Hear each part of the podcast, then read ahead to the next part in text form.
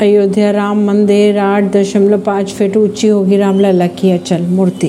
अलग से बनेगा रामलला का धनुष, तीर और मुकुट। रामलला की अचल मूर्ति राम सेवकपुरम में तैयार की जा रही है। कर्नाटक व राजस्थान के तीन मूर्तिकार तीन मूर्ति बना रहे हैं। इनमें से सर्वोत्तम को भूतल यानी गर्भगृह में प्राण प्रतिष्ठा किया जाएगा। इसका निर्माण कार्य चल रहा है, जो कि इसी माह पूरा हो जाएगा। मूर्ति में रामलला का धनुष, तीर व मुकुट अलग से बनाकर लगाया जाएगा। कहा यह जा रहा है कि ऊंचाई वैज्ञानिकों के मत के आधार पर तय की गई।